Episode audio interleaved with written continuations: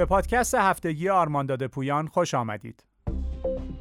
پادکست شماره 31 مخاطرات امنیتی آموزش های مجازی در طول اپیدمی کرونا و دفتر جاسوسی اسپای 23 تلفن های هوشمند اندرویدی را مورد هدف قرار داده است. صدور حکم 88 ماه زندان برای مهاجم 32 ساله روسی و تست نفوذ و ارزیابی امنیتی تحلیلی عمیق و جامع نسبت به سنجش آسیب پذیری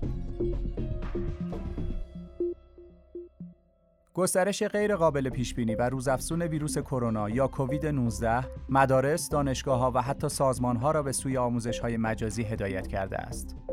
با وجود اینکه تمام آموزش های مجازی بر روی بستر اینترنت ارائه می شوند و به راحتی قابل دسترس هستند، اما نمی توان از خطرات امنیتی که در اثر استفاده از این بستر متوجه کاربران است چشپوشی کرد. مطابق گزارشی که اخیرا توسط کسپرسکی منتشر شده، فقط طی سی روز گذشته 61 درصد از 7.7 میلیون باج افزار فعال سیستم های آموزش مجازی را هدف قرار دادند. این تهدیدها اغلب در بستر برنامه های کاربردی مانند Zoom، Moodle، Coursera، Google Classroom و Google Meet جریان داشتند. البته به صورت پنهان. از جمله تهدیدهایی که توسط این برنامه ها منتقل شده اند می توان به adware ها و downloader ها اشاره کرد. البته شایان ذکر است که تعداد حملات DDoS نیز بر علیه سیستم های آموزشی با افزایش 550 درصدی نسبت به سال گذشته مواجه بوده است. طبق گزارشی که توسط محققان شرکت چک پوینت ارائه شده، از 2449 دامنه مربوط به برنامه زوم، 32 مورد از آنها آلوده بوده و 320 دامنه نیز مشکوک هستند. این دامنه های آلوده توسط مهاجمین و به منظور حملات فیشینگ راه اندازی شدهاند. با توجه به اینکه ویروس کرونا همچنان فعال است و مدت ماندگاریش روی کره زمین مشخص نیست، برای اینکه در بستر آنلاین آموزش هایتان را به صورت امن دریافت کنید، باید چاره ای بیاندیشید. تیم آرمانداد پویان با وجود بهرهمندی از نیروهای متخصص در حوزه امنیت در کنار شماست تا از حملاتی که برای فضاهای آموزشی مجازی برنامه ریزی شده اند در امان بمانید. با ما آموزش را در بستری امن و مطمئن تجربه کنید. که با نام مستعار APTC 23 شناخته می شود و از سال 2017 فعالیتش را در خاورمیانه آغاز کرده است، به تازگی از برنامه های مشهوری مانند تلگرام و تریما برای آلوده کردن دستگاه های اندرویدی به بدافزار اسپای 23 استفاده می کند. نسخه جدید بدافزار اسپای 23 نسبت به نسخه های قدیمی آن پیشرفت قابل توجهی داشته است. از جمله فعالیت های نسخه جدید این بدافزار می توان به مواردی مانند خواندن هشدار برنامه های پیام رسان، ضبط کردن تماس ها و رصد کاربران اشاره کرد.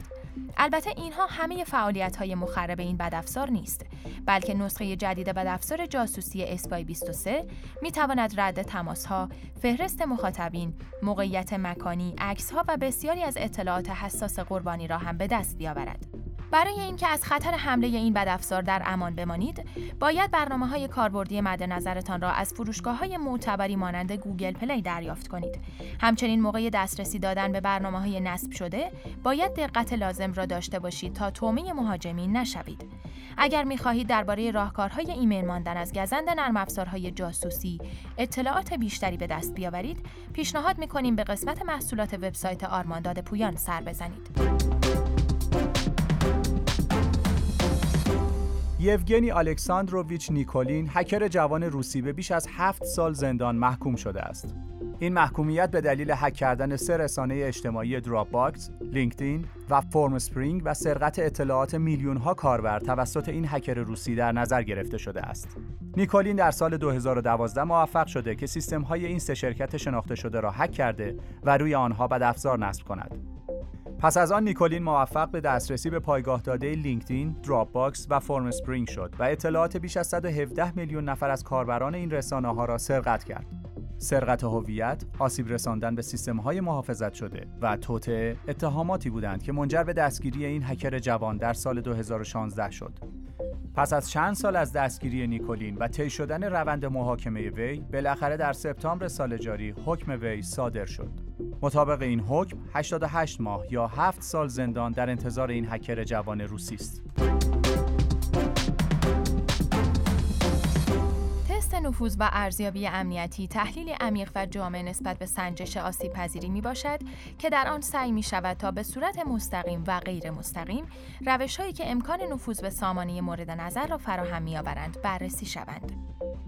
در تست نفوذ و ارزیابی امنیتی سامانه مورد نظر از نگاه یک مهاجم دیده می شود و رفتار مهاجمین در شناسایی آسیب پذیری ها و بهره برداری از آنها شبیه سازی می گردد.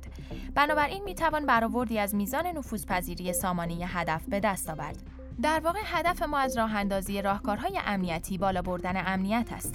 اما بایستی از کارآمدی این راهکارها اطمینان حاصل نماییم و امنیت شبکه را از دید یک مهاجم بررسی کنیم. به طور مثال بایستی بررسی کرد که آیا پیکربندی مناسب بر روی دیواره آتش انجام شده؟ آیا این دیواره آتش راه نفوذ را مسدود کرده است؟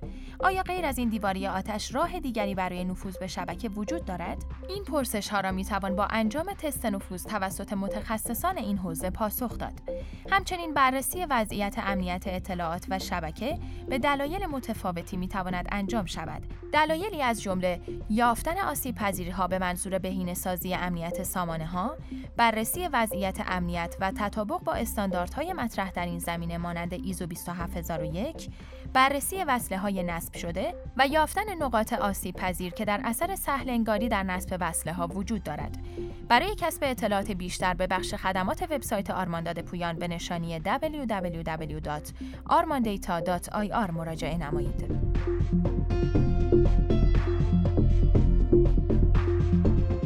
امنیت بهینه را با ما تجربه کنید. آرمانداد پویان